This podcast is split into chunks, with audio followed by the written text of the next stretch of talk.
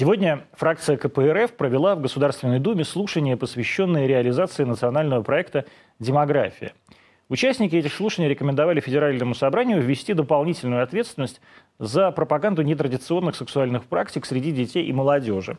Также товарищи депутаты просят штрафовать за недоверие к матерям-героиням, многодетным семьям и издевательство над традиционными ценностями. Товарищи, дорогие мои, я вынужден сделать очередной камин-аут. Мне стыдно это говорить, я даже не знаю, с чего начать. Но я такой же человек, как Геннадий Андреевич Зюганов и даже Андрей Евгеньевич Колычков.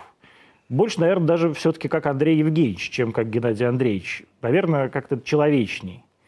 Я полностью поддерживаю решение Пленума думских слушаний, особенно в части штрафов за пропаганду сексуальных практик. Особенно, конечно, я поддерживаю штрафы среди коммунистов. Коммунист не должен пятнать партийный билет всякой дрянью, гомосятиной, всякой мерзостью этой западной. Это как, знаете, когда это вот... Фу. Считаю, что коммунист за такое должен платить двойную цену, даже, может быть, и тройную. Коммунист ведь это пример, особенно для пионеров. Также вношу дополнение в национальный проект «Демография». Каждая коммунистическая ячейка, поддерживающая наши традиционные ценности, должна произвести на свет не менее 17 детей. До 17 это как-то несерьезно. Ученые, начиная с товарища Менделеева, считали, что это тот минимум, на который должна опираться наша патриотическая наука, исходя из демографических процессов, разумеется. Не коммунист, сочувствующий или, прости господи, единорос, это может и не осилить, но он потому и недостоин называться коммунистом – а коммунист все же в авангарде, так сказать, процессов. Укормил, не боюсь этого слова, нашего многонационального демографического фрегата. Спаситель нашего заблудшего общества, наш идеал, икона стиля. Предлагаю начать эксперимент с Орловской области. Прямо вот с губернатора. Он еще молодой, может и вытянуть. Ну, правда, если очень постарается. Вот, у меня даже в ухе говорят вот, тоже по-украински. У нас в гостях Иван Оселедец, профессор Сколтеха. А физик э, и специалист по искусственному интеллекту. Я, правда, когда прочитал про вас и про ваши научные разработки, я так и не понял, чем вы там занимаетесь, но это вы сейчас нам все объясните. А лучше сначала расскажите, как вы относитесь к ЛГБТ-пропаганде. А, ну вот я вас, во-первых, здравствуйте, а, послушал. Вопрос ЛГБТ меня в последнее время интересует только в довольно узком контексте. Каком? А, спросить. Мы довольно много сейчас пишем заявки на всякие стартапы, э, в том числе в Кремниевую долину, где под это дает много денег. И там очень важный пункт в этих заявках – наличие ЛГБТ-фаундеров. То вот. есть должны быть, э, Долж... должны быть... Ну, э, это дает какой-то бо... да, бонус, бонус дает. Господи, да, и мы как бы, в принципе, деньги-то там большие обещают, мы ищем вот как бы... А вы хотите стать этим самым иностранным агентом, что ли? Вот. Нет, ну, на самом деле венчурный капитал сейчас очень размазан. Тот же самый Сбербанк, например, имеет акселератор. И они тоже ищут, э, ну, это я не сомневаюсь, Ну, кстати. да, и вот не можем найти. Всех спрашиваем, ты будешь, то есть давай ум... мы напишем. То даже. есть умных геев России нет? Ну, по крайней мере, никто не признается. Господи, это правда. Я вам сознанием дела это говорю. Умных геев в России днем с огнем, и даже ночью с огнем не сыщешь. Итак, Иван Сілі... Іван Сілі... Господи, я не могу сказать это слово по-русски. Иван Оселедець. Шановні телеглядачі, наши передачи. Давайте мы вернемся после отбивки.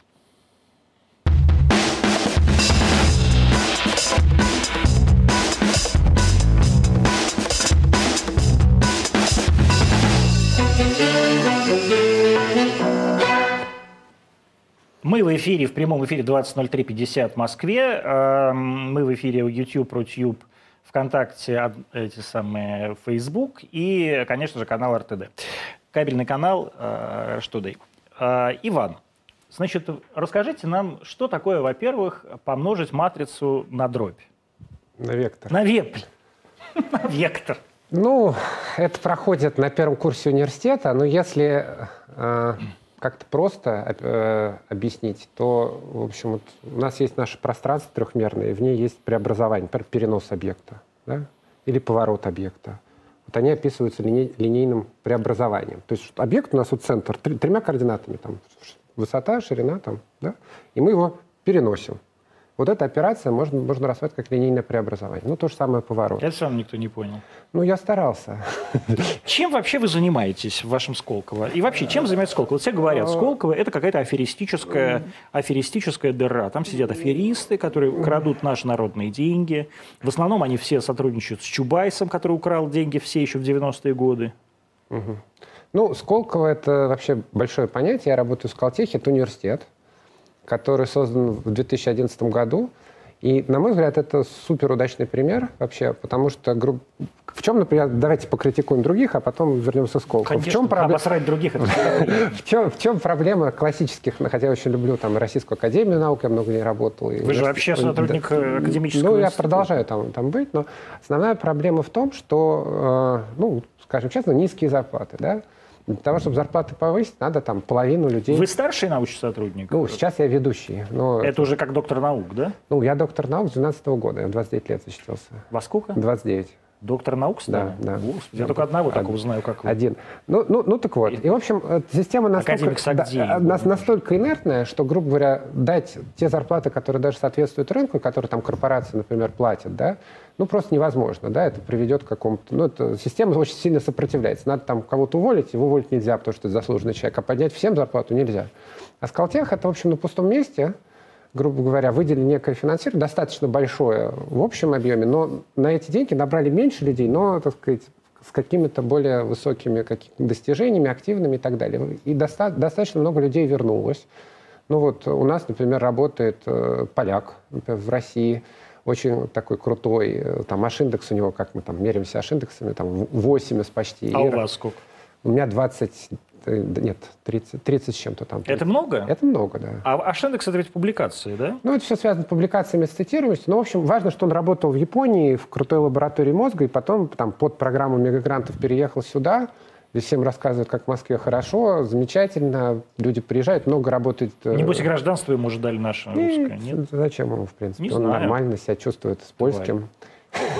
Вот, ну, вот, и у нас возник вот ну, фактически э, абсолютно новый университет мир- мирового уровня с очень Ну, хорошим... прям мирового. Ну, есть. Ну, опять же, как сравнивать, да? ну, как сравнивать? нам Вот мировой уровень, Беркли какой-нибудь. Вот. а, Это вот, как всегда, как сказать, сравнивать мы очень... Мы сравниваем с, университетами, которые основаны примерно... как 300 лет ну, назад. Там, не больше, чем 50 лет назад. Вот Скалтех, он там в, топ- в топ-100 списка, в там, списке этих университетов. Ну, это неплохо для университета. Это вы который- сравните себя с, с китайцами, что ли? Ну, там корейцы, например, созда- создали. университет. То есть те университеты, которые созданы недавно, Янг университет, молодые университеты.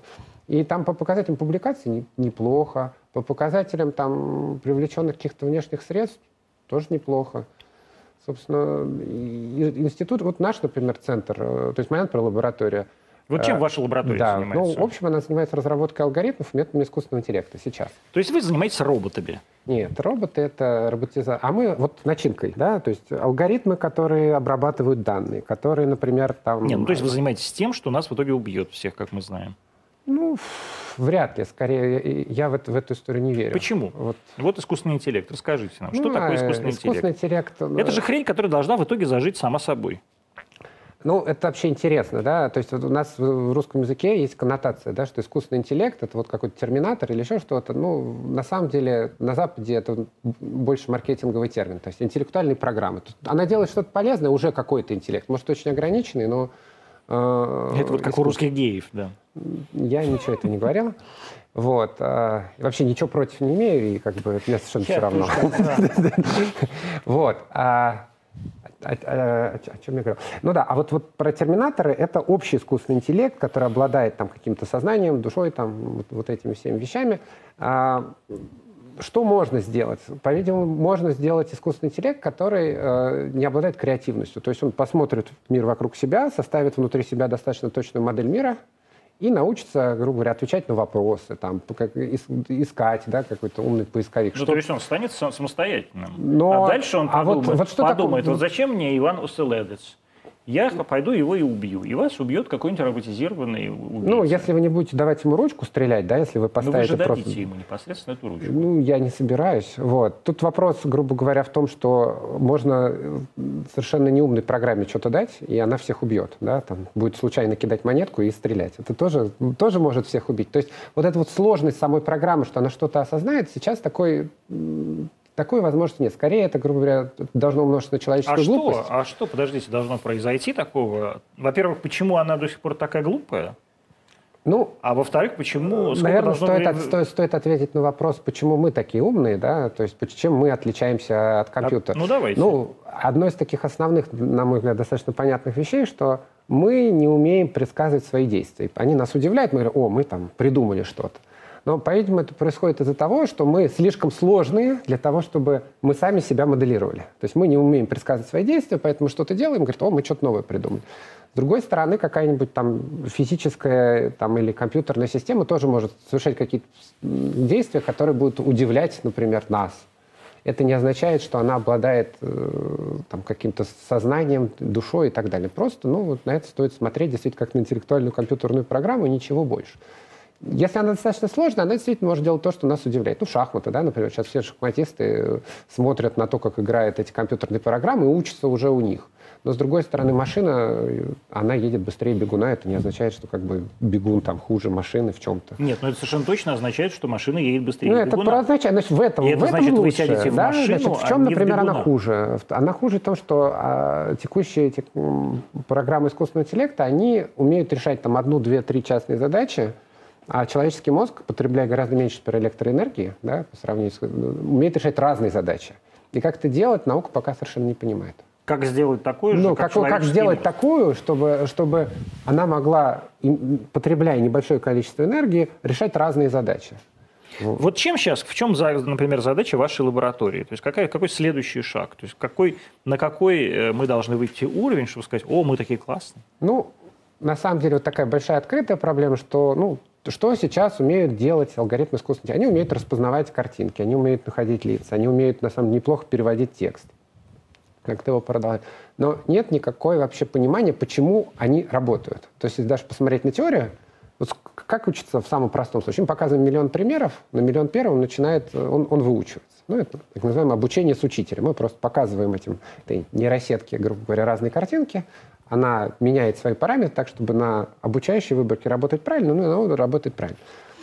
Число параметров вот в таком черном ящике это миллиарды неизвестных параметров. А число обучающих примеров, ну, миллионы. То есть а, число под- подкру- подгоночных параметров явно больше, чем число примеров.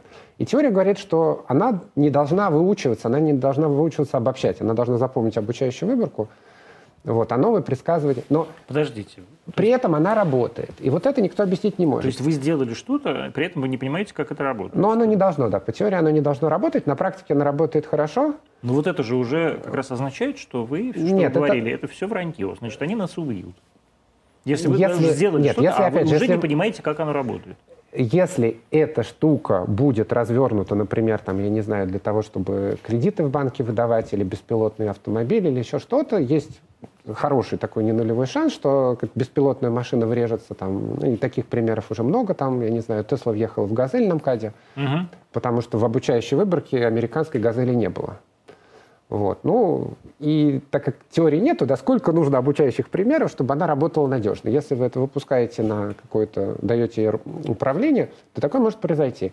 С другой стороны, как, например, пример с самолетами. Самолеты в среднем сейчас летают с той же скоростью, что и там, 50 лет назад. Ну, там топливо, может, чуть меньше. Но надежность сильно повысилась. Ну, как это произошло? Ну, тысячу раз самолеты упали, посмотрели, что-то подкрутили, ну, вроде ничего. А То 100%. есть и с искусственным интеллектом. Ну, я думаю, что единственный способ, то есть на, на тот момент сейчас никто гарантии дать не может, было бы хорошо разрабатывать теорию, которая, вот, что, отвечая на вопрос, что бы хотелось, хотелось бы вот эту дырку гигантскую абсолютно хоть чуть-чуть закрыть. Вот То есть понимание. Понимание, да. Это э, вот это вот понимание. Понимание у нее несколько граней. Например, вторая грань понимания, что интерпретируемость. Почему она такое предсказание сделала или другое. Да? Там, почему, например, тут мы такой любимый пример, это выдача кредита в банке. Обычно как вот самая простая модель, что приходит человек, ему смотрят, там, у него там возраст такой-то, средний доход такой-то, то есть факторы, да, и каждому приписывается вес. Там, если доход в таком-то, то такой-то вес, столько-то баллов, если там возраст такой-то, столько-то баллов, квартира есть столько-то баллов, все это умножается и складывается. Получается кредитный рейтинг, ну и дается или нет. Ну и вот в Америке там был стартап, который говорит, сейчас мы применим сложную там скоринговую модель, которая все сделает, будем выдавать им кредиты, выдали кредиты, ну, никто не вернул, в итоге как бы... То есть пока оказалось, что искусственный интеллект идиот. Ну, вот тот, тот, тот интеллект... Господи, который- я сейчас сказал, я понимаю, что меня матрица убьет через 10 лет. Это вряд ли. Вот. Я всегда говорю, матрица Но э, это, это, опять же, если выдавать этот инструмент и использовать его без понимания, как он должен работать, то может произойти плохие, плохие вещи. Вот, собственно, интерпретируемость. Вот черный ящик. Засунули данные в черный ящик, он что-то выдал, а как бы задать ему вопрос, а почему, или, например, что мне надо поменять, чтобы как бы мне там рейтинг стал повыше, Э, эта задача сложная. Это Каким тоже... образом э, этот самый искусственный интеллект должен измениться в течение 10 лет, например, ближайших? Ну вот он должен как раз, вот вопрос э, теоретического обоснования, он должен стать более интерпретируемым. Он еще на самом деле очень э, неустойчив к атакам. То есть одна такая тема, что можно взять картинку, немножко ее изменить где-нибудь, и эта картинка начинает распознаваться как вообще что-то другое. Там можно взять, не знаю, лицо. Ну, это я тоже так. Э, нет, там прям совсем не видно. Если очки какие-нибудь специальные надеть, и вы там, как Владимир Владимирович, там распознаете сразу. Ну, условно. Это, это несложно сделать. И опять это возвращает к тому, что мы не понимаем, как, как, как он работает. Если его легко обмануть, его плохо интерпретировать, вот это вот такое фундаментальное направление, которое лаборатория там, частично пытаемся на этот вопрос ответить. А можно подробнее? На какой? На, на, на последний. Вот на вопрос, на который вы частично пытаетесь а, ответить. С, с, ну вот с, с атаками, угу. ну, то есть надо учить сети, которые будут гарантированно устойчивы к атакам. То есть нужно построить некую модель атаки, да, например, мы можем изменить там на картинке не больше, чем какое-то количество этих самых. Я просто не очень понимаю, что вы подразумеваете под атаками. Атака это, ну, подделка непонятно. изображения так, чтобы системы искусственного интеллекта начали распознавать его вообще как другое. Угу. А превратится ли искусственный интеллект в течение 10 лет в какого-то биоробота? Нет. Точно. Почему? Ну, точно. Это же удобно. Ну, опять же, для этого нужно тогда переходить от э, железного, э, от, от железа, которое у нас есть сейчас, компьютеры и так далее, каким-то другим вычислительным архитектурам, потому что компьютеры современные, они тоже уперлись в потолок. Они энергонеэффективны. То есть, опять же, если возвращаться в мозг, мозг очень эффективен, 30 ватт. Там какая-нибудь простейшая графическая карта, на которой это считают, это там сотни ватт или даже дают киловатты электроэнергии, и хотя решается количество задач гораздо меньше. Ну и, соответственно, лучшие умы, они начинают. А как бы нам бы вот по-нормальному скопировать э, хотя бы какие-то принципы там в человеческом мозге или в каких-то других системах, чтобы э, не, не тратить столько электроэнергии, да? То есть обучение какой-нибудь одной модели – сейчас искусственного интеллекта большой, это может позволить себе там только крупная корпорация, на самом деле. То есть это я там, условно, даже со своей лабораторией с какими-то вычислительными мощностями, я не могу обучить там модель, которая там называется вот этот вот, OpenAI, э, GPT-3, э, которая сейчас... Ее почти мало кто может обучить. Вот а одни... Что это такое? Это модель естественного языка. Она, ей подсунули миллиарды текстов, и она выучила, грубо говоря, научилась понимать естественный язык. С ней там интервью, например, берут, она, и она генерит отвечает. вполне себе, то есть там большая часть, вот если открыть каких-нибудь там наших чиновников, то есть она лучше? Очень, очень, очень, ну, очень в принципе, я не сомневаюсь. Вот. Ну, она и какие-то нетривиальные вещи, там, диалоги между какими-то историческими персонажами генерит достаточно, достаточно правдоподобно. То есть она такая сообразительная? Ну, выглядит, выглядит достаточно крипово, да, то есть если... Так, Господи, вы еще как, как 12-летняя девочка да, у меня говорите, ребенок 10-10 лет, поэтому меня простите. Вот, ну, действительно выглядит довольно страшно, потому что ну, это, эта штука, какой-то ящик выдает какие-то связанные предложения, ее никто языку не учил, и просто показали там угу. Огромное и она да. Ну, понятно, что там внутри зашита некая архитектура, которая как бы... Но для того, чтобы ее обучить, нужно там три там, дня электричества Торонто, грубо говоря, потратить на, на обучение. Это уже может делать мало кто. И поэтому, если как бы, мы хотим э, развивать это дальше, то мы, очевидно, уперлись в э, вычислительные мощности. И надо, опять же, надо сидеть, думать, а как бы вот, вот, вот, вот, вот. А предлагают ли ваши, как сказали бы э, в годы моего детства, смежники э, какие-то решения вот этих энергетических проблем? Ну, сейчас там квантовые компьютеры много вот, кто бегает. Давайте вот про квантовые компьютеры. Давайте. Квантовые компьютеры – это что? Чем они отличаются от тех компьютеров, которые у нас есть? Ну, квантовые, ну, об, наверное, нужно попробовать. Я попробую. Это не так сложно, как выглядит у нас обычный компьютер внутри. Да? У них есть вычислительный элемент, который умеет умножать, например, складывать числа. Мамка. Ну, нет, мамка это вот процессор. Процессор. Процессор, а на нем есть там вычислительные элементы, много очень разных. Они занимаются очень простыми операциями. Число умножают, да складывают. Угу. И просто делают там их миллионами. Это вот единичка и ноль, да? Ну, да, условно говоря, единичка, ноль делает операции. И есть где, где хранится память, ну, где хранятся данные, да, и между ними канал. Соответственно, он, когда работает, он постоянно перекачивает данные из, из памяти в, на вычислитель и получает. И основная проблема вот здесь, вот в передаче данных. Ее мы увеличить не можем просто по физическим... Есть физические ограничения. Чем быстрее мы хотим ее передавать, тем, там, тем, тем, тем быстрее растет потребляемая энергия. Квантовый компьютер, идея стоит следующая. Есть у нас системы, которые не описываются классической механикой, а описываются квантовой. Ну, грубо говоря, там, э, там вот волновая функция, частица находится здесь и там. Это может быть огромное количество разных физических систем, которые ведут себя таким образом. Их нельзя промоделировать на классическом компьютере. Ну, какое-то время назад возникла идея, что а давайте их использовать как вычислители. То есть мы будем эту систему брать, как-то ее пощупали, и потом наблюдаем за изменением состояния. То есть идея такая красивая, но только сейчас э, стали появляться достаточно большие квантовые компьютеры а, с, с большим количеством, то, если в обычных есть биты, да, то есть биты, там, ну, биты, байты, мегабайты и так далее, то там кубиты.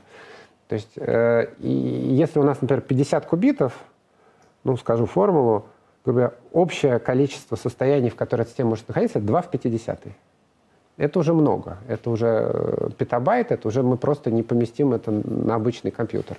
А следующий там 2 в 60. Значит, друзья мои, если кто сейчас понимает о том, о чем говорит да. наш друг Иван Селедец, пожалуйста, ставьте лайк. Это если очень если важно. не ставьте, то не, да. не понимаете, если, тоже ставьте. Да. да. Если не понимаете, тогда пишите в комментариях. Мы не понимаем. Да. И самое главное, задавайте Ивану вопросы, э, которые вас действительно вот. интересуют. Ну, вот это, это один из вариантов. На самом деле это называется, извините, возвращаясь сначала, это называется нетрадиционная вычислительная архитектура. Да, это все к этому, мы запретим вот. это все с КПРФ. Вот. Глупость. Не, не, не дай бог. Всю это вашу, может быть биологические. Всю вашу кибернетику. Это может быть биологические системы какие-то, может быть хими, какие-то химические системы, это может быть какой-то лазер. Ну, в общем, любая система, на самом деле, может быть вычислителем. Вот. И, ну и надо на ней научиться писать алгоритмы. А как он будет выглядеть, этот квантовый он, вы, Они выглядят все по-разному. То есть сейчас там а, десятки разных вариантов. То есть это либо на сверхпроводниках что-то, это либо какие-то там лазеры стоят и так далее. Это сложные физические системы, которые ведут себя квантовым образом. Зачем вы э, всем этим занимаетесь здесь, в России? Ну, тут могу... Поехали бы себе в MIT. Э, ну, я был некоторое время в MIT. Но на самом деле... А что а смылись обратно? Ну, я там все-таки был не, не на постоянной позиции. И а, то есть просто... Вот. Но у меня был э, в каком-то, в 2012 году офер из ЕТХ, из Швейцарии. Вот. Ну, тогда в тот момент образовался Скалтех, но если просто посмотреть было, что в этих офферах, ну, как бы Скалтех был лучше. Да, просто денег больше. Ну, там даже было дело не в деньгах, а дело было в том, что можно было быстро организовать свою достаточно большую научную группу. А там как бы лесенка-то она гораздо Надо было длиннее. долго идти. Ну, там один-два человека, там раз в 15. То есть тщеславие победило все-таки? Ну, да и дома всегда приятнее, то есть как бы за, за прочим равным, поэтому... Хотя жена до сих пор меня припоминает, но вы э, чего думаете вообще про отъезд русских ученых из России? Так ли это драматично?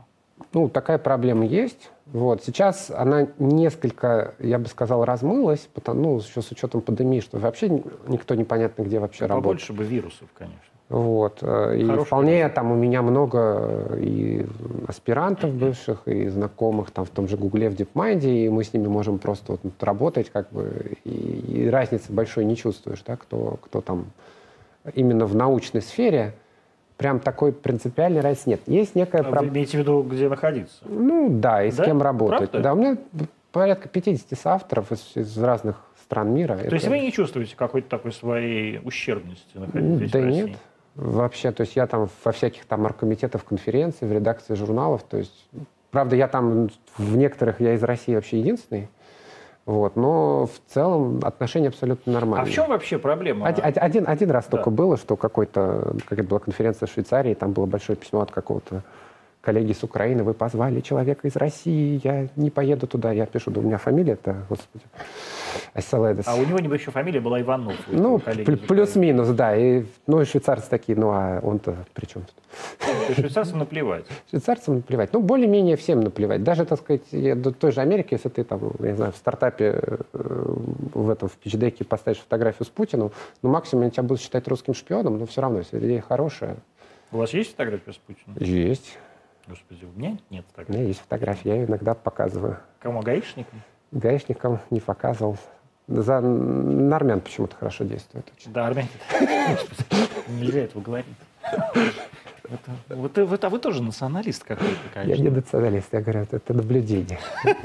По трем точкам. А, Сейчас санкции, они как-то влияют на то, что происходит? На вот мою личную работу нет. На коллеги-экспериментаторы, в общем-то, уже начинают. А чем отличается ну, ваша работа? Потому многие... что вы теоретик. Да, мне ну, основное, конечно, то, что нужно, это железо вычислительное. На него пока как бы больше проблем реально майнеры составляют, которые его скупили, и поэтому видеокарты не купить.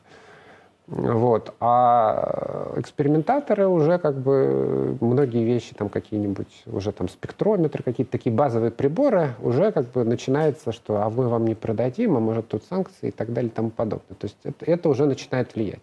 Ну, как бы с другой стороны, как, это означает, что нужно иметь какие-то независимые источники, все время могут перекрыть кран. Вот. А что это могут быть за независимые источники? Ну, свои какие-то эти самые... То есть мы можем сделать свой серьезный Ну, спектроме мы можем много чего делать, на самом а деле. А что не делаем? Вот. А черт его знает. Ну, например, я могу говорить про себя, например. Мы делаем софт, да. Есть большая там наша компания «Газпромнефть», которая сейчас очень много вкладывает в науку, в R&D. Она это начала вкладывать ровно в тот момент, когда начались санкции, потому что им перестали продавать новые версии американского ПО. И они как бы вот у них щелкнуло, и как бы, а надо вообще-то свое разрабатывать. Ну, не, насколько я там знаю, не все понимали, да, о чем мы там сейчас, как бы, ну что, санкции, мы там через какую-нибудь третью фирму купим, и все равно... Оказалось, нет. Ну, часть они все равно покупают, но все равно они достаточно много стали инвестировать в... Ну, то есть есть такой довольно понятный эффект, э, эффект от санкций, что наши приборы, которые там по понятным причинам не конкурентоспособны сейчас, ну, они как бы, вполне могут пойти. Ну, вот вы верите в то, что наша э, наука и наша, э, скажем так, вот то, что называется, как это называлось, бинти, да, наука и техника, э, она может быть конкурентоспособна? Конечно, верю. У нас на самом деле огромное количество э, талантливого народа. Ну это что ж такие, это общие слова. Вот Россия, собственно, Ну вот я тоже, вот, опять же, вер, вер, вернемся к стартапам в Силиконовой долине. Значит, там вот, как сначала ты пишешь туда, что у меня вот такая есть крутая идея, а такое стартап? Там есть просто сидят эти венчурные ребята и смотрят, давать денег ну, в смысле, банкиры. Ну, это могут быть банки. Они очень много денег сейчас напишут. Ну, инвесторы. Инвесторы, да. И сейчас у нас, кстати, в стране тоже довольно много людей, у которых есть деньги, которые думают, что с ними делать, и начинают потихоньку... Мне, мне, мне. Ну, не отдайте. Ну? Вот, начинают инвестировать в разные, короче говоря, стартапы, не стартапы. То есть у нас тоже такое движение стартаперов организуется. Ну вот, э, и там вот просто список людей, которые на интервью идут, да, и основатели всяких разных компаний. Из них, ну, 30-40% это русские фамилии. То есть основатели каких-то, которых прошли уже мощное сито в, в крутой американ. То есть много. И, например, могут Но быть... это значит, что они все уехали из России. Но они, во-первых, никуда не уехали. Я, например, знаю прекрасно люди, которые подняли деньги там, а основная разработка у них в Новосибирске.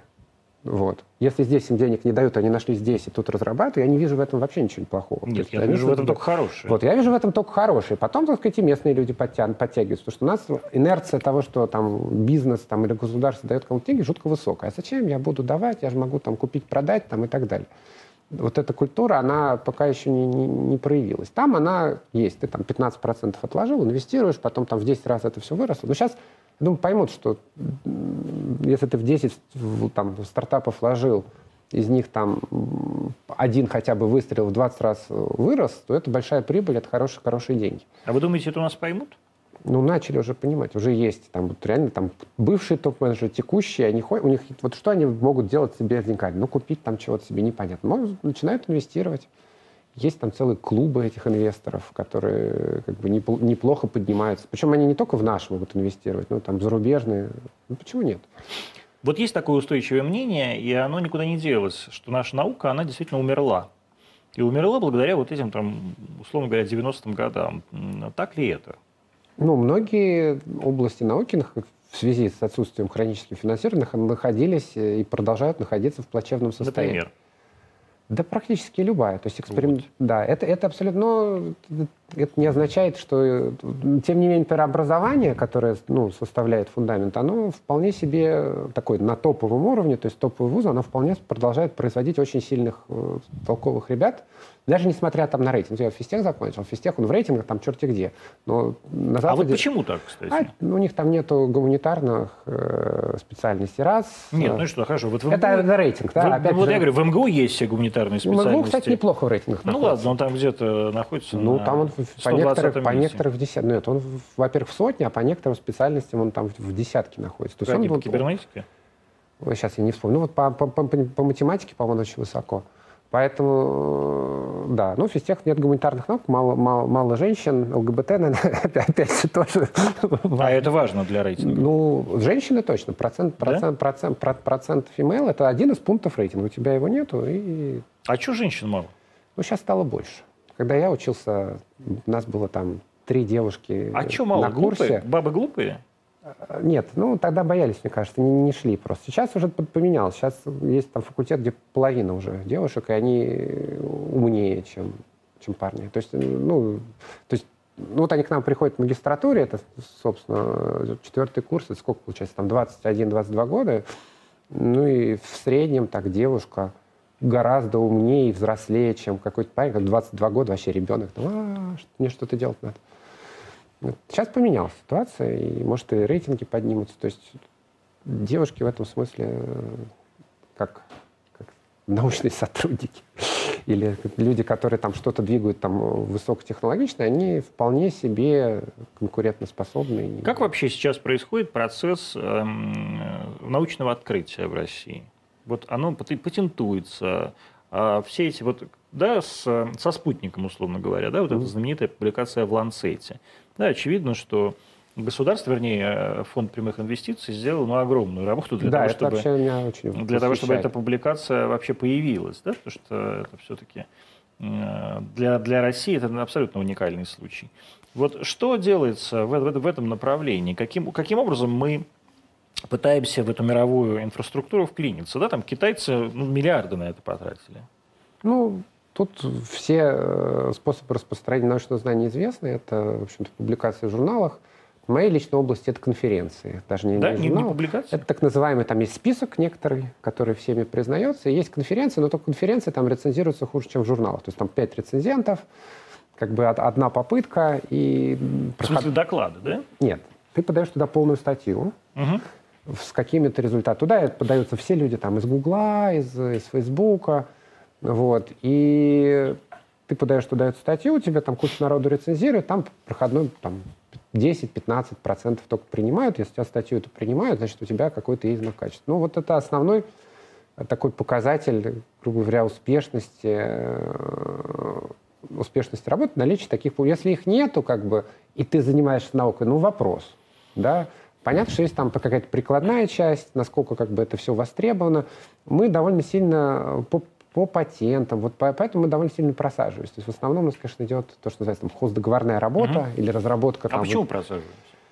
Ну, нет у нас, опять же, такой культуры, что ты что-то сделал, запатентовал, как бы создал твою компанию, пошел. То есть э, на том же, там, на Западе профессор, который там, условно, там, миллиардер, не миллиардер, но это не единичный случай. То есть ну, он придумал какую-то идею, у него есть какой-то активный студент, он основал компанию, он пошел, ему дали денег, все, все нормально. У нас пока это бы скорее исключение. То есть есть там... Но и опять же это все делается без... Э, все-таки в основном силами э, толковых каких-то молодых ребят, у которых какая-то идея, без прямой связки с, э, с наукой. Ну, это я, сейчас, я думаю, все появится. То есть процесс... Думаете? Я, ну... А вам не кажется, что вот бесконечно говорят, особенно в нашем с вами таком кругу, ну, скорее даже в вашем, чем в моем теперь уже, э, что э, такой климат в России, он э, вообще не способствует тому, чтобы молодые люди здесь задерживались? вот это все давят, все, все люди устали, эти бесконечные э, митинги, там менты кого-то винтят. Ну, про ментов, которые кого-то вертят, у меня много... Есть люди, которые уезжают, ну, что с ними делать? Ну, это к ним вопрос. Есть у меня, например, знакомые, которые Э, здесь получили хорошее образование, получили там научные статьи, после их взяли в хорошее место работать, и они там сидят, оттуда дают совет. Я таких очень не люблю. Но есть люди, которые нормально... Если ты уехал туда, там работаешь, ну и пожалуйста, ну что ты советы ты мне даешь? Это как бы ты забыл, что, что тебе тут дали, да, если бы не дали бы это образование, ты сидел бы ты там в своей Рязани после этого. Вот. Э, но при этом и назад потихоньку возвращается. То есть нужны точки роста. Они, по крайней мере, там в Москве они есть. То есть это там тот же Скалтех, Высшая школа, на физтехе. Потихоньку, потихоньку возникает, возникло довольно много сильных научных групп. Сейчас как бы эти группы зафиксировались, нужно еще больше. Ну, а там очень, в науке очень большая воронка. То есть, грубо говоря, там из 100 человек, там до уровня там, лидера научной группы, ну, 3-4 дойдет. Да? Если вы не выпустили... В лучшем случае. В лучшем случае это везде так. Ну, как бы нельзя... Ну, это не есть, только в науке. Ну, это, да, и просто здесь вопрос, что нужно производить большое количество людей. Часть уедет, часть еще чего-то, но и возвращать. Но это тоже плюс, например, потому что там в Америке получить позицию, грубо говоря, после окончания аспирантуры очень сложно. То есть ты либо уходишь в корпорацию, а если хочешь вернуться, опять тут стандартный набор этих мест. И чем больше их будет, ну, тем, ну, собственно... на вас не давит, э, так сказать, российская ну, мне грех кровавая жал... машина? Мне грех жалость. Нет, мне она не давит. Нет? Вы не считаете, что в России действительно в этом смысле свобод? Вот вам говорят ЛГБТ. Где ваши ЛГБТ действительно? Ну вот да, это вопрос. Никто не хочет признаваться. Даже если говорить, мы просто тебя запишем, но никто же проверять не будет, никто не хочет. А все такие, ой, нет, можно Да, да, да. Запишите меня, я уже давно А вот, да, может быть. Запишите меня, и все вам дадут денег сразу. Но потом, когда они узнают, что я работаю на арти, то есть они им скажут, они скажут, господи, вас еще вообще забанят и оштрафуют. Значит, поступают у нас вопросы от зрителей. Спросите, когда... Вы пока можете э, чаю попить своего. Да, нет, пока я почти допил уже а, а то вам тяжело уже говорить, я чувствую. Спросите, когда квантовый компьютер будет размером с домашний холодильник? Ну, сейчас он гораздо больше. Вот. Вот. Зритель, значит, понимает, о чем говорит. Ну, это такие прогнозы, как гадать на кофейной гуще. Вот. Э, они должны неплохо, по прогнозам, вырасти по мощности в 2023 году, но... А почему именно в 2023? Ну, в 2023 году, как бы, там, IBM, Google, они говорят, мы выпустим, там, грубо говоря, сейчас 70, а мы выпустим 1000 кубитов. И в этот момент все может перевернуться с точки зрения вообще всех вычислений и так далее. Как бы сейчас все поэтому так напряжены и придумывают программы для этих будущих квантовых компьютеров. Вот. Ну, размер, я думаю, у них большой еще долго будет. А ну, какой сейчас размер квантового компьютера? Ну, это большие комнаты, причем вот, я думаю, больше, чем вот это. Эм, то есть это, это большие установки, э, которые как бы не, дом, дома не поставить. Ну, ничего страшного. Я вот когда а в школе, может уменьшить это вот, довольно... Когда я в школе учился, у нас компьютер был вот такой. С другой стороны, как бы, так, если, если говорить про скорость, может, может и будет. То есть ну вот я говорю, вот я первый раз в своей жизни компьютер увидел, это а был 1987 буду, буду как год. это, что там 640 килобайт enough for everyone. Может, точно будет тысяча кубит, это правда. А размер ну, давайте Вопрос я сейчас не понимаю. Вы наверняка поймете. Можно ли использовать биологическую нейросеть, например, мозг крысы? Ну, есть такие попытки. Для как... чего используют? Ну, знаете, какая самая отличная система распознавания изображений? Это голубь. Берется голубь обычный, ему показывают фотографии подводных лодок. И если он, значит, окей, ему дают зернышко. А что еще окей? Ну, если он там... Клюнул? Ну, клюнул, а. Ну, лодка, голубь. не лодка, да. Он, лодка, покушай. Господи, такие умные голуби. Вот. И он довольно не быстро, меня. довольно быстро, через какое-то время учится идеально распознавать, распознавать, что ему показывали. То есть, в принципе, можно. Вот. А это вот про это, да, про Ну, биологи- биологически можно и мышку так научить. Другое дело, что она как бы... То будет... есть мышку можно вот так выдрессировать? Ну, мышку, я так сказать, это надо мне с нашими коллегами-нейрофизиологами посоветовать. Ну, про голубя это точно. Кошмар какой. Слушайте, а вот что вы думаете про все эти кибератаки? Какие именно? Которые... Ну вот американцы говорят, вот вы, русские, напали на нас, э, нам, значит, по, поднасрали на выборах. Я, правда, не очень понимаю, как. Тут... Я тоже, я уже перестал понимать, вот. как. Нет, ну... А мы, мы э, сделаем ответную кибератаку, и вот мы видим, там, я не знаю, на 4 минуты упал сайт Кремлин.ру. Ну, молодцы. Нет, ну там метод атаки, он в основном почти всегда одинаковый, либо это вредоносное ПО, которое они разложили по всем местам, или мы. Вот. Э, либо DOS-атака, когда просто с кучей компьютеров э, зараженных начинают там, в одно и то же место стучаться, и тогда он падает. И э, это работает? Ну, сайт падает, да. То есть там считают, грубо говоря, сколько байт, вот DOS-атака может положить А может, время... так сказать, эм, э, вот в контексте искусственного интеллекта, например, и всей вот этой матрицы, я, правда, вот не понимаю, что такое вся эта матрица, вы, кстати, потом объясните, а, развязать какие-то компьютерные войны, вот по-настоящему. DDoS-атака ну, не производит на меня никакого впечатления. Можно, например, сделать э, так, что э, ты, скажем, из Америки запускаешь какую-нибудь э, вирусную хрень, а здесь в России, на Урале, взрывается ядерный завод. Ну, теоретически, если, грубо говоря, не были соблюдены нормы безопасности, какой-нибудь там Windows кривой стоит, то такое возможно. И, в принципе, на всех нормальных э, предприятиях, там, у нас в Израиле, насколько я знаю, есть механическая штука, которая, ручка, которая это выключает, потому что все электронное, в принципе, может быть подвержено э, атаке. И, например, всякие топы всяких больших корпораций, два раза сказал всяких, но неважно, они покупали себе там дома где-нибудь высоко в горах, изолированные от, да? от всяких разных мест, потому что мало ли что. То есть такой возможности 100% никто вам, что это невозможно, никто дать гарантии не может. А эти дома изолированы от всех сетей? Ну да. Вот мы туда Там баня просто и ну, все? Видимо, что? да, я не знаю. Господи, то... Они, как это говорят, волнуются из-за автоматизации. Александр Станкевич из Москвы спрашивает, какие проекты Сколково были успешными и в каких из них поучаствовали вы? Хороший вопрос. Опять же, Сколково. Я, конечно, ну, хорошо, ассоци... Сколтеха. Ну, у Скалтеха довольно много успешных э, проектов, э, связанных ну, с разными областями. Там, я не знаю, можно рекламировать там Артема Аганова, который у нас там материаловед, они там сделали... Чего? Артем Аганов. Материаловед? Материаловед. То есть он специалист по материалам? Да. Создаем новый материал. Угу. Они сделали там вещество, синтезировали, которое там прочнее алмаза, которое можно там в нефтянке использовать. Алмаз же не очень прочный, он твердый. Тверже, окей. Да. А, ну, в общем, короче говоря, это для того, чтобы там бурить uh скважины.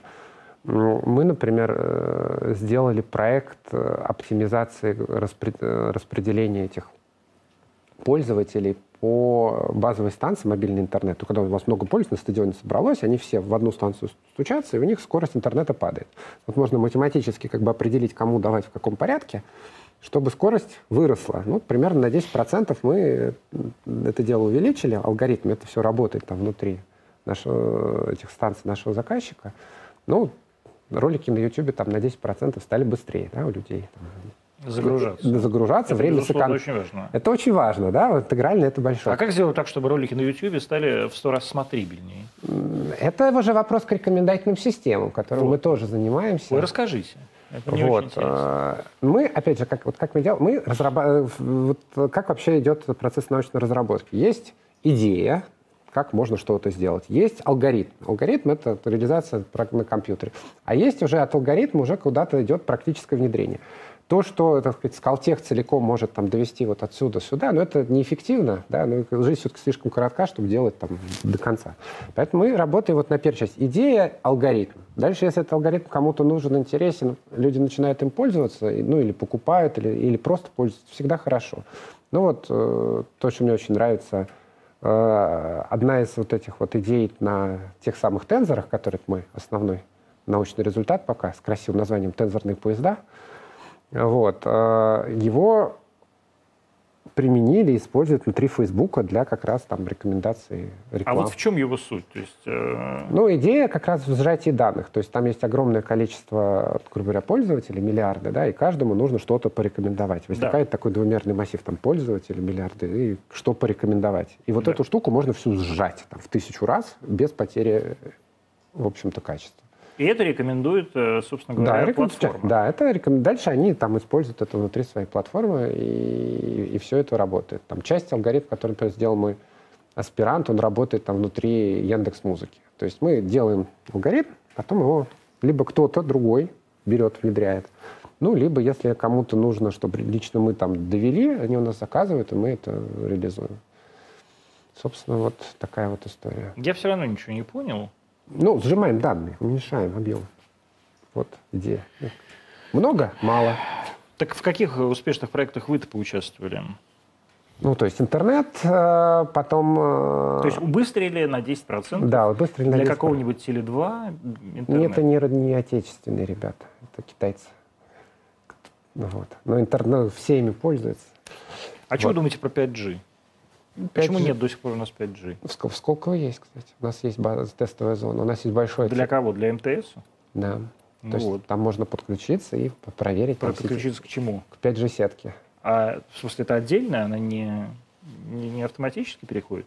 Ну, пока она в тестовом режиме. Но она там в тестовом... Ну, там проблема, насколько я понимаю, с частотами и с разборками с военными, но так все технологии, в общем-то, есть. У нас да, достаточно большой центр в Скалтехе есть как раз при поддержке НТИ по как раз вот беспроводной связи.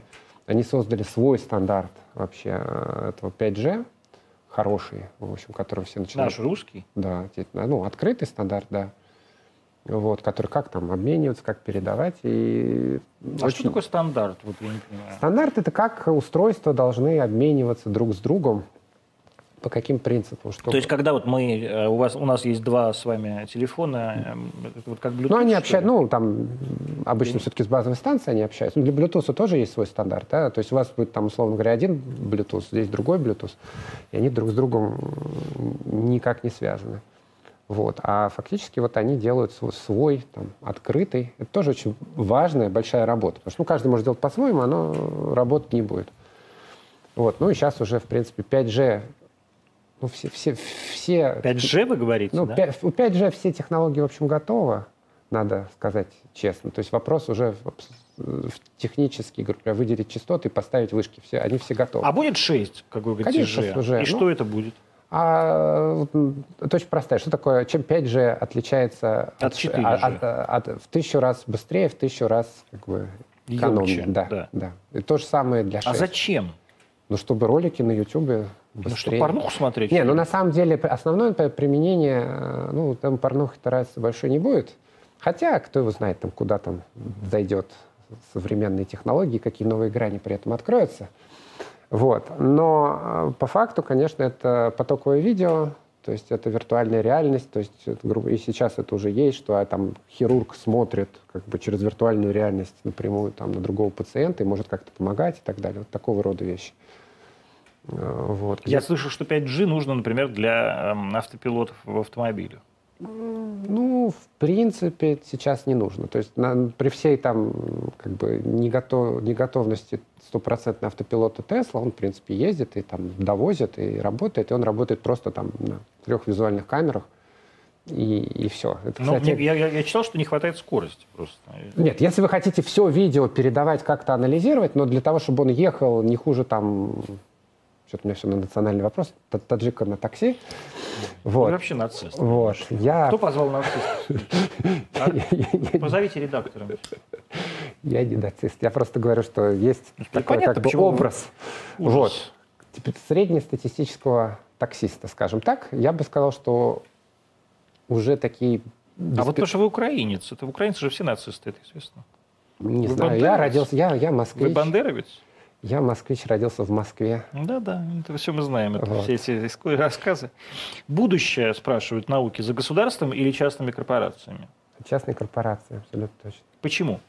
Ну, у них сейчас уже больше ресурсов. Э, Денег?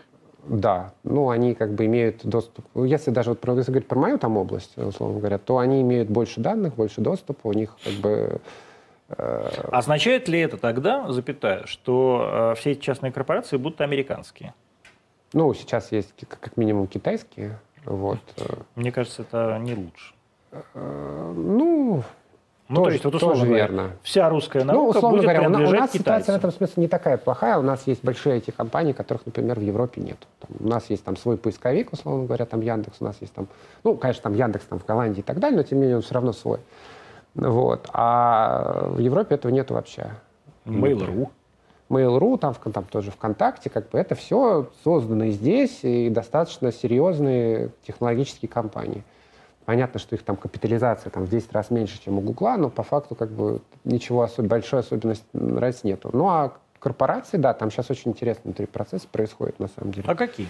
Ну вот, например, есть э, очень такая сильно обсуждаемая в Твиттере, которую, правда, тоже замедлили, история, э, то, что они решили э, заниматься этикой искусственного интеллекта, ну, потому что они там данные используют. Они это кто? Google. Ага. Ну, Google решил, значит, ну, для что для этого? Мы, мы же корпорация добра, мы создадим там... Вы как-то с иронией к этому относитесь? Ну, вот все относятся к иронии. Да? Да. да. Ну, а вам не нравится, да, вот что Google такая корпорация добра, действительно? Вы не э, верите?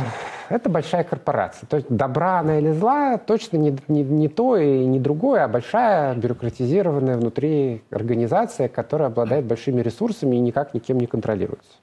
Это, это вот любая корпорация. Ну вот, они, значит, наняли э, женщину, а, а, негритянку, афроамериканку, да, вот, которая... Господи, вы еще и слово «негр» употребляете. Вот. Кошмар какой. Ну, вы сказали, так сказать, как-то. Нет, ну, здесь, конечно, да. можно все. Ну... Вот. А, да, которая будет там AI этик researcher, то есть исследователь по этике в области искусственного интеллекта. У них сейчас основное направление большие языковые модели. Да, обучили, они там переводят, и они, значит, пишут статью о том, что эти большие языковые модели имеют много всяких разных опасных вещей, потому что они, во-первых, все предрассудки запомнили, да, если они там сайт такой с Reddit, на нем обучились, там как раз одни расисты да нацисты пишут. Вот это все туда перенеслось. Вот. Они плохо интерпретируют, примерно то, что я вам говорю, и выпускают такую статью. А у них, Google, чтобы статью написать, нужно пройти внутренний ревью, там, условно, там, uh-huh. первый отдел, но не первый, есть, ну, да. Да, получить, чтобы разрешение на публикацию. Ну и, в общем, обычно это так, а тут ей вроде как не дали, она это публиковала, ну и там... Сказала, что виновата и, Россия. И на следующий день она была уже уволена. Ей написали, что вы уволены по вашей просьбе. Вот, вместе со всей этой группой, значит, э, по этике которая, да, да, вот. И То там есть ее уволили просто чернокожую да, чернокожую, инвалида, да. которая билась за права э, угнетаемого афроамериканского населения. Да, и их, всех, ее их всех уволили. Пинком да. под зад. Причем, причем, причем уволили в режиме того, что как бы вы сами попросили о том, что вас уволили. И поэтому мы выполняем вашу просьбу о том, что вы уволены. А это потому, что русский Сергей Брин, один из основателей ну, этой компании. Там он не только. Но, в общем, такая вот история. Там сейчас постоянно такие истории, да? то есть как бы идет внутренне. То есть они плевать хотели? Ну, на самом деле, общем, на всю этику. То есть это все вранье. Ну, в каком вы, выглядит так. То есть сейчас, наверное, их все-таки прижмут немножко, что они опять развернут какую-нибудь там этику. Но, конечно, вот экономически это им невыгодно. Эти... А вы считаете, вот, это, кстати, очень интересный вопрос. А вы считаете, что это государство э, вводит эти этические правила, а не вот эти молодые IT-менеджеры? Там Цукербер какой-нибудь, действительно, кто там Ну, они вводят как в каком-то своем, в своей какой-то проекции, да, то есть, ну, или там это замечательное давайте тоже. Ну, попри... как этого Трампа, есть, да? Есть замечательная вот эта cancel culture, которая тоже очень развилась, очень сильно. Если кто-то высказывает... Я не знаю, что такое cancel. cancel ну, это cancel, значит, я от, понимаю, от, отмена, такое, да? да, то есть это отмены, то, но да. я не понимаю, что это такое, что это значит. Это тоже, причем довольно сильно в научной среде, э, в том же Твиттере, где почему-то наука вся живет в Твиттере, вот. его ну, закроют, и не будет никакой науки. Вот. А, ну Богу. и... Будет только одно христианское право. У меня аспирант, кстати, тоже попал под раздачу, что была нормальная научная конференция, которая называлась NIPS. Э, Neural Information Processing, значит, нейро какие-то там. Угу. Похоже на английское слово, которое обозначает, короче, женский половой орган. А, вот. И какой-то активный тоже борец, он, э, она, значит, сказал, надо поменять, надо поменять, поменяли на New Rips. Ну, uh-huh. и кто-то, значит, там через какое-то время сказал, это была плохая идея. Вот единственный твит. Значит, после этого на нее набросилась куча народу, что да вы, да что, да вы, туда-сюда.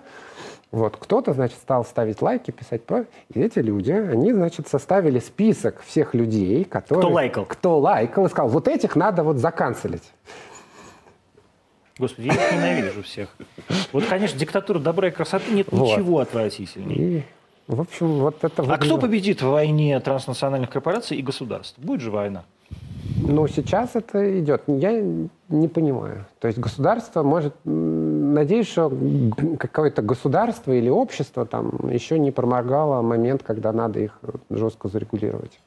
А надо жестко регулировать? Вот Google надо жестко регулировать? Ну, конечно, надо. Ну, куча прем... Ну, она это сейчас совершенно бесконтрольная, э, ну, как бы над государственное образование. То есть, ну, принципе, то есть они где хотят, то и делают. Ну, они да? что хотят, то и делают, более-менее. Там штрафы им выписывают, ну, окей. Другой стороны, без них уже практически невозможно что-то делать, да, то есть все туда, там, все пароли, все кажется, все как бы на них висит, как бы, и поэтому вроде как целиком там вырубить народ расстроится, вот.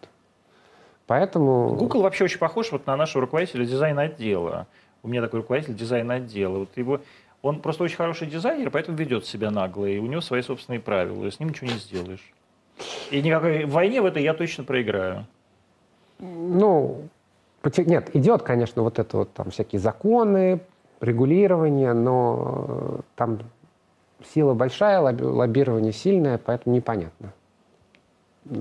Но то, что что-то надо делать и оставлять совсем бесконтрольно, ну, на мой взгляд, нельзя. Ну вот, скажем, если в России, возвращаясь к Твиттеру, заблокируют Твиттер, ну, все равно никому не нужен, э, бессмысленная совершенно какая-то хрень. Ну, а, ну, в конце концов, господи, там VPN есть, пошел дальше. Ну да, то есть ну, кому надо там написать 5 твитов, он в VPN, хотя говорят, что и VPN заблокируют. Ну, в Китае заблокируют. Ну вот. А если в России вот так просто показательно заблокируют Твиттер и скажут Гуглу, вот посмотрите, мы Твиттер заблокировали, мы и вас заблокируем. Это как-то повлияет на политику, как думаете? Сложно. Это, все, это уже вопрос экономики. Что им будет проще? Как бы... Ну вот вы, смотрите, вы научный работник. То есть вы, с одной как бы не должны быть на стороне не государства, ну то есть скорее вы должны быть на стороне корпораций. Корпорации дают ну, вам деньги. Я надеюсь быть на стороне здравого смысла, как это грубо вот, не звучало. Давайте вот про это здравый смысл. Что такое здравый смысл? То есть в чем, э, собственно говоря, политика корпорации, она нарушает здравый смысл? Ну, э, очевидно совершенно вещь персональные данные, которые они используют как хотят и практически никак не регулируют.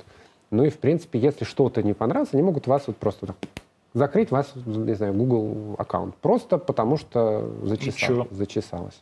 Ну, а там может быть много чего всего полезного. Вот у меня, если так подумать, ну, довольно много туда завязано. Что? Да, все там, как бы все аккаунты, там карты, много чего. Да? Ну, конечно. У вас что, не, не iPhone, что ли? А, не, у меня а, Huawei. А, господи, Раб, вы еще, а, мы же, мы же вы еще работаем. Это самое, китайские, китайская какая-то хрень. А китайцы немного сейчас очень, кстати, инвестируют да? именно в российскую науку. Вот китайцы победят американцев? Как это называется? Ну, по идее, Переборят они, пиндосов? По идее, они более такие мобильные. Да? да их, конечно, при, прижали, но они очень упрямые. Ну и плюс сейчас эта история с пандемией, с которой они красиво вышли. Красиво, считаете? Ну, 80 тысяч по сравнению. Как бы. Да, они просто не считают, они врут все. Ну, я думаю, что сильно они не врут. Нет? То есть там как бы, по сравнению экономического, ну, по крайней мере, то, что я читал, эффект на, на весь мир гораздо выше, чем чем на Китай. То есть они, конечно, у них, э, как там, скорость а, гораздо, гораздо выше. Но, с другой стороны, когда страна богатеет, там все замедляется, да, но у них много народу. Поэтому, когда уже города, там много людей, которые там за 3 рубля работать не готовы, там есть еще... А вы думаете, резерв. при китайском господстве будет лучше, чем при американском? Нет. Это, и то, и то плохо, абсолютно. Совершенно. А как сделать так, чтобы этот мир не был однополярным? Ну, вообще, я, я, я не знаю, так сказать, что глобально делать, но я лично стараюсь просто хорошо работать. И все, и делать все, что, так сказать, э, от меня зависит. Да? То есть, условно говоря, там, ну, те китайцы, да, китайцы много инвестируют в российскую науку того, что китайцы много инвестируют в российскую науку, там российский бизнес уже такой смотрит, а что, если эти инвестируют, чем мы хуже? И тоже начинает под конец. Ну, это да? тоже такая история, да. Вот люди спрашивают, можно ли взломать искусственный интеллект? Да. Каким образом? Ну, обмануть его можно. Например. Можно? Да. А как? Ну, например, пример там с распознаванием лиц, это просто сделать специальные очки такие, да? которые и вас будут распознавать как... Мы, мы, мы, мы, мы, мы, мы такие упражнения не делали, да. То есть, если я специальные очки ношу, меня московские менты не поймают. Может, даже как другого человека распознает. О, класс. А порекомендуйте мне потом очки. Что вы думаете про блокчейн? Вот, кстати, вопрос о том, что мы до эфира Да, блокчейн... Что мы думаем про... Подождите, и есть ли у него будущее, и в каких сферах? Э, Вообще, что такое блокчейн? Ну, блокчейн — это технология как бы смарт-контрактов. Я не, не очень... То есть, как...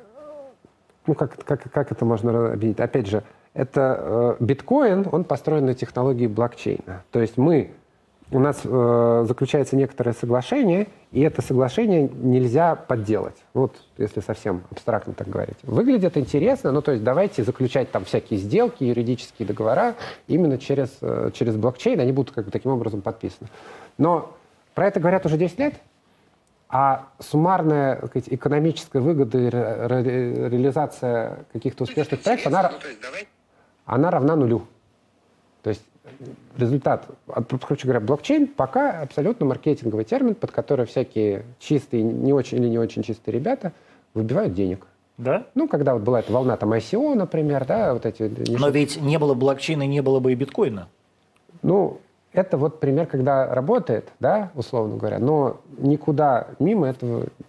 То есть много очень людей, которые ходят. Мы сейчас... И часто даже пишут, а мы на блокчейне там сделаем, я не знаю, там квартиру будем через блокчейн покупать. Да никому а есть какие-то вот... Э, смотрите, существует теория стартапов, да, когда люди приносят инвестору свои э, задумки. Да? да.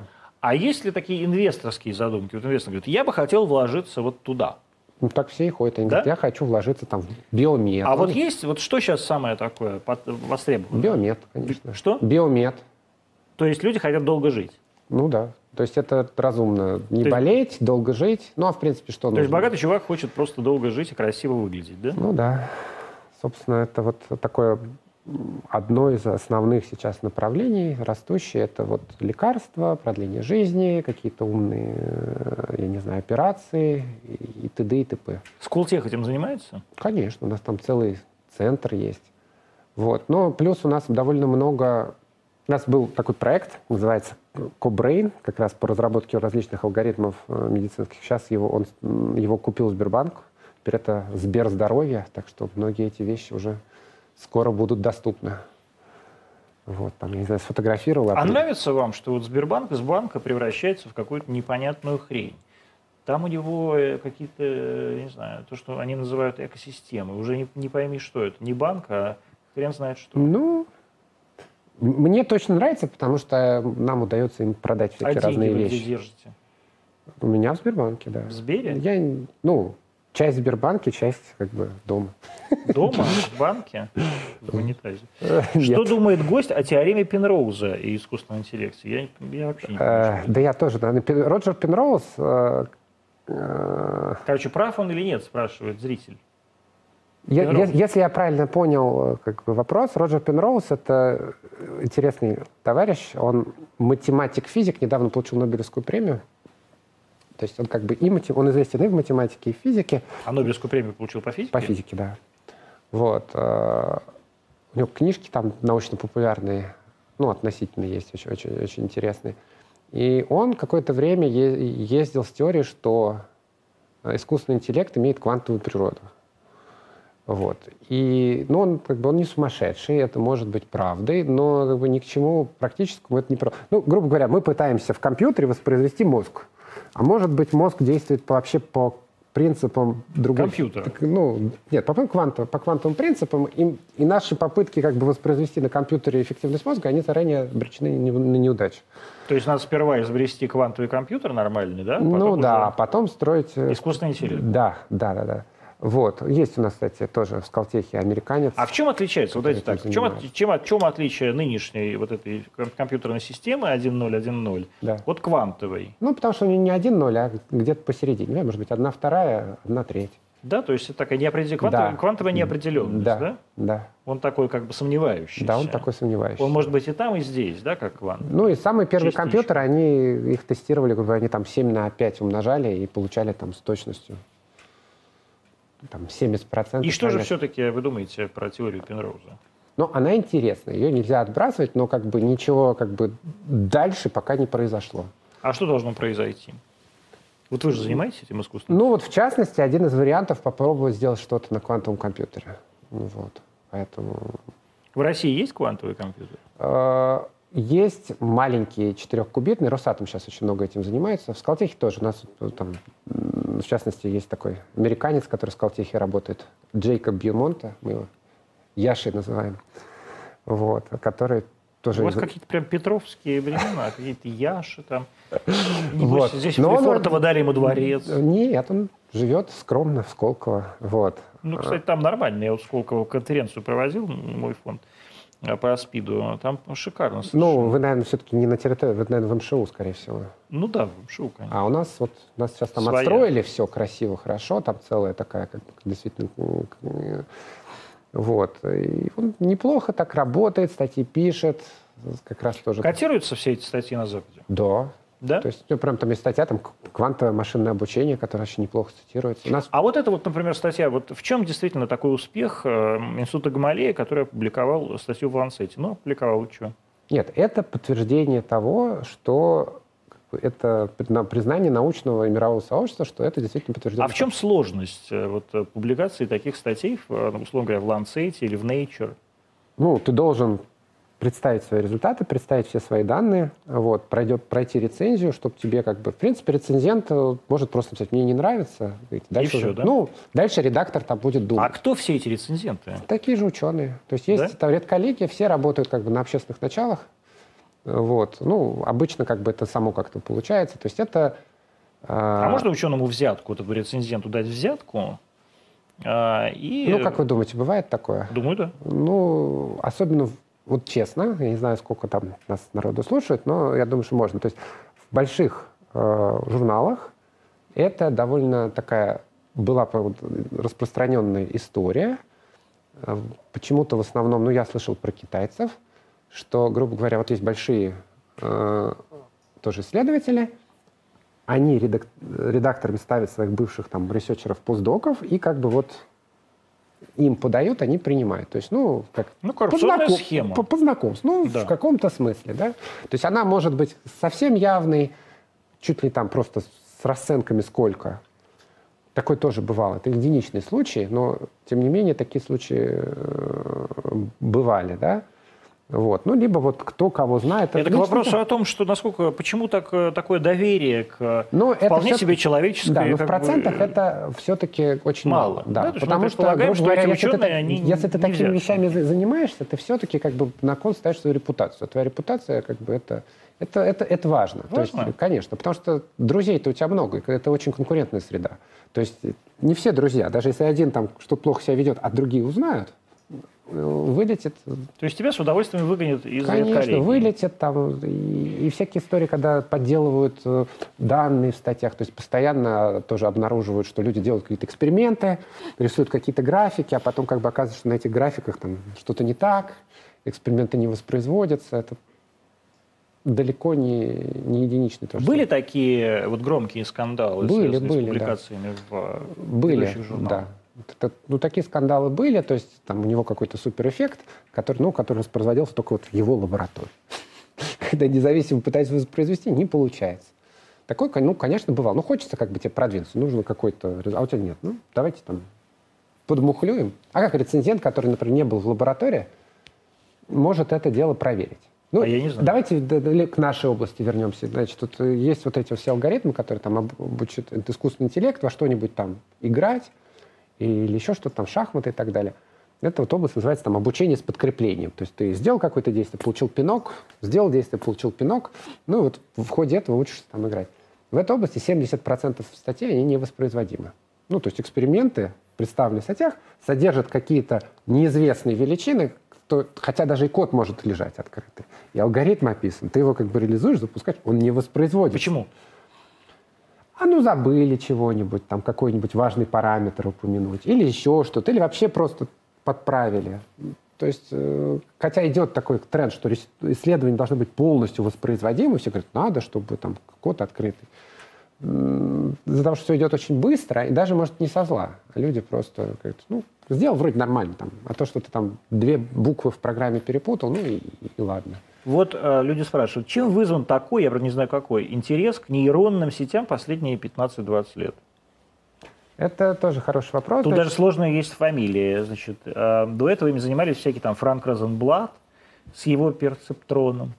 А сейчас в новостях то одна компания обучила, то вторая добилась тех или иных результатов. Ну, это, это хорошая история, мне нравится. То есть, на самом деле, э, нейронные сети э, и Розенблат, и на самом деле первый там Киеве народ предложил. Вот, потом э, в 1988 году тоже сделали. Э, но они работали хуже, чем другие алгоритмы. Ну и как бы есть какая-то область науки, люди занимаются этими, эти нейронными сетями, эти еще что-то. Но в 2006 году, значит, объявили соревнования, где нужно было научить компьютер отличать кошку от собаки. И алгоритмы, которые были на тот момент, самые там супер топовые, они это делают с точностью 60%. Ну, примерно то есть 40% ну, случаев компьютер про... путал. Ну, ну практически, случай... практически случайный выбор. Вот. Э, ну и народ шутил, что нам не нужно что-то научить, нужно там миллион долларов, там пять аспирантов, которые будут это делать. И началось как бы планомерное такое небольшое развитие, которое состояло из небольших шагов, чтобы вот эту вот задачу вот решить. В 2014 году точно стало там 99,9% отличить кошку от собаки. И это не то, что какие-то новые алгоритмы придумали, или что-то там новое, а просто научились правильно пользоваться старыми. То есть научили, появилось, оказалось, что можно учить на граф-картах, а не на дорогостоящих вычислительных системах. Можно граф-карту купить. Там, здесь... Что такое граф-карта? Ну, это в компьютере, который рисует графику, видео, видеокарту. А, графическая карта. Да, оказалось, что на них очень здорово такие штуки обучать. Можно там не 100 шагов сделать, а там тысячи, и он будет лучше работать. Появились размеченные наборы данных. Кроме этого, там 10 миллионов изображений – Google, Стэнфорд, Принстон и при помощи там, китайцев и индусов разметили кучу, кучу классов, обучающую выборку. Ну и после этого стали появляться новые методы, и куча народу вместо того, чтобы копаться в каждой в какой-то своей маленькой области, стали решать вот одну вот эту такую глупую модельную задачу, но в ходе этого как раз придумали методы, после чего эти нейронные сети оказалось, что они там в десятки раз лучше, чем вообще все. То есть все забросили то, чем занимались до этого. А чем до этого занимались? У каждого уважающей научной группы была своя какая-то ниша. Я так делаю таким образом, я таким образом, а у меня вот там еще более хитрый метод. Оказалось, что все это вообще нафиг не нужно, а нужно делать через нейронные сети и их улучшать. И оказалось, что куча народу сфокусировались в одной точке, и потихоньку это все продвинули до того состояния, которое у нас есть сейчас. А какое состояние сейчас? Состояние, что, грубо говоря, для изображений, грубо говоря, ну, что хотите, там, отличать кого угодно от кого угодно, можно это сделать, это может сделать реально там компании из двух обученных студентов. Тексты, ну, чуть сложнее, но тем не менее. Звук, там, аудиокниги. Например, вот сейчас компания тоже э, из Омска, два парня из Омска, сейчас она там стоит 8 миллионов долларов через полтора года просто. Они делают... Э, как квартиры, но не детские. Ну, а еще через там, пару лет они еще там, еще там в четыре раза вырастут.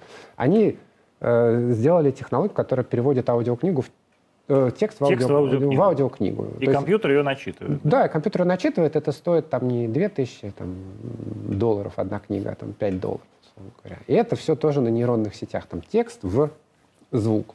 Вот все такие вещи они научились делать очень хорошо. Ну, дальше там вот эти штуки с играми и так далее. Вот, вот все, что укладывается в рамках изображения, текст, видео, звук, все что угодно можно. Это одно в другое отображать, там, перев... по тексту рисовать картинку. Недавно тоже была статья такая хорошая пишешь текст, там он тебе рисует там какой-то, или эмоджи генерить. Ну, какая-то уже близкая к креативности, с одной стороны, с другой стороны, просто обученные датасеты, где ты выдергиваешь такой умный поиск. У нас э, какие-то, мне кажется, айтишники подключились к нашей программе, потому что я Их получаю вопросы какие-то ужасные. Какая нужна математическая база, чтобы заниматься искусственным интеллектом? А база вся та же самая. То есть первый курс хорошего университета, линейная алгебра, математический анализ, это теория, теория вероятности, математика, статистика. Это mm-hmm. вот эта база нужна. А дальше уже... А дальше уже там, да, программирование, нейросети, машинное обучение. Скоро ли человечество построит сферу Дайсона? И секунду, это первая часть вопроса. Вторая часть вопроса, потом вы сейчас объяснили, что такое сфера Дайсона. Что гость ты... думает про гипотезу великого фильтра Хэнсона? В, вот я, поставили вы меня мной, в тупик. Сволочи, вы надо мной издеваетесь, что ли? Да Хватит мне вот, вот тут ничего... Нет, сфера Дайсона это... Я забыл, что это такое сейчас, так не вспомню. Это из кино, по-моему, что-то. Хотя нет. Сфера вокруг Солнца сообщают мне в ухо. Я Сфера первый вокруг... раз, когда мне реально подсказали что-то Сфера в ухо. вокруг Солнца. Ну, ясно, что не построит. Ну, как бы это фантастика все. Спросите у гостя, лично ему, вот лично вам, для каких задач нужен суперкомпьютер экзофлопсной производительности? Я, я не шучу, я это все вот люди пишут. Ну, э, да, экзофлоп это, соответственно, 2 в 60 степени. То есть это получается... 2 в 60 да, степени. А почему именно 2? Ну, потому что все бинарное. Поэтому а, все. бинарное. Да, ну там 2, 2 в 10 это, это тысяча, да, соответственно, 2,60, я не знаю. Это, не а, ну, 10, 10, 18, то есть единицы и 18 нулей. Вот столько операций в секунду такая штука делает. А, суперкомпьютеры сейчас нужны лич, ну, лично мне и вообще для обучения вот этих больших моделей, потому что по-другому их обучать не умеют. На экзофлоп сейчас, я думаю, никто на самом деле загрузить его не сможет, но как работает суперкомпьютер? Это большая такая ферма. Туда, вот если у вас есть экзофлоп, туда прибежит тысяча человек, который будет делать по там, одной тысячной. И они его забивают своими разными задачами. Не только искусственный интеллект, как моделирование материалов или какая-нибудь биология. Вот. Э, ну, собственно, так вот они работают, как такие центры, скажу это фразу, ну, центр коллективного пользы. Ну, а вот э, практически очень редко бывают э, алгоритмы, которые для топового компьютера загружают его в целиком. Вот. Потом, когда появляется там следующий в тысячу раз быстрее, уже можно. Ну, не, просто экономически никто не отдаст один компьютер одному человеку. Это невыгодно. Это, ну, это ферма. Вот мы начали с того, что западные компании требуют у вас эм, для тендеров ЛГБТ-сотрудников. Мешает ли э, вам сейчас э, вот эта новая этика? Вообще в науке э, наука и этика – это совместимые понятия? Ну, вообще никогда это... Значит, вот я вы, же, вы, же, вы же глубоко неэтичный человек. Это видно я очень этичный. Я как раз... Я считаю, что как раз наоборот, я как там крайне толерантен ко всем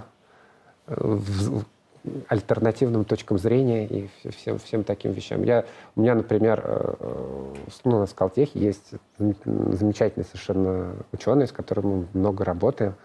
И он ходит, ходил там, не знаю, ходит сейчас с значком Украины. Ну, Господи, и, и его ладно. уволили? Да нет, конечно. Мразь какая. Увольте эту Но при этом... Кто это позволил? Но если это никак не влияет на то, если он свою работу делает хорошо, и никому своими взглядами не мешает. Я отношусь к этому абсолютно спокойно. Вот если ты как бы там ура, ура патриот, но ничего не делаешь, да. это хуже, чем ты хорошо работаешь, все делаешь, там делаешь, но вот у тебя такая точка зрения, но ты никого ей ну, не Ну, хорошо, мешает вот эта новая этика. Вот давайте от этиков там много при, при, значит, ну, привлечем и так далее. Пока, так сказать, а, радикально... Транссекс... Обязательно нужен э, какой-нибудь транссексуал. Радикально это не меняет, так сказать, мы сказать, относимся с коллегами к этому скорее пока, пока с юмором. Например, э, афро Африканца мы нашли для заявки. Афро-россиянина? Нет, он был вполне себе человек из Нигерии, да? Ну, неплохой. Ну, сказал, почему, почему нашли. Думал, Нигерии, да? И там женщин кофаундеров тоже нашли. И нормальный? А вот нормальный, да. да. А То вот ЛГБТ не нашли. Они просто не признаются. Они никто не признается. Мы просто поставим, вот напишем, что вы такой. Да, С Фейсбука там фоточки господи, есть. Господи, храни, господи, не, да, не надо этого делать никак. Вот. Но никто не соглашается. Но на самом деле вот, вот, вот это вот, который вот эта cancel культура, она прям сильно... Минута у нас осталась, да? да. И, ну, но там и в Америке, кстати, тоже там люди подписи собирают против них, то есть там идет. Я подписал, что я да? против, да. Против... Э, ну, вот этих ребят, да. которые, да, составляют список там молодых э, ну, исследователей, что, да. что эти плохие, они неправильно выражают, и, и, и прям ну, это там, же все вредит, 50... очевидно, научному развитию. Да, конечно, это вредит вообще здравому смыслу. Ну, и в науке этому ну, совершенно не место. Ну и в целом вообще нигде этому не место. То есть дискриминировать никого не надо. Вот, иногда, так сказать, ну, опять же, когда у меня есть там, у меня там аспирантка есть из Якутии, когда куда-то там подается на какие-то программы, говорят, пиши, что ты там из угнетаемого народа, тебе там... Из, и что она из, пишет? Ну, она ставит галочку, ее туда берут. Класс. Ну, это цинизм дорогие, с нашей дорогие, стороны дорогие используя. Якуты, да, якуты, ставьте побольше галочек, и вас будут брать. Иван Аселевец был у нас в гостях, программа «Антонима» 21.17. Мы уходим из прямого эфира всего, где мы находились. Встретимся в понедельник. Кажется, у нас будет Эдуард Байков. Я вот сегодня говорил, что будет Голикова, но Голикова будет во вторник. Спасибо. Спасибо.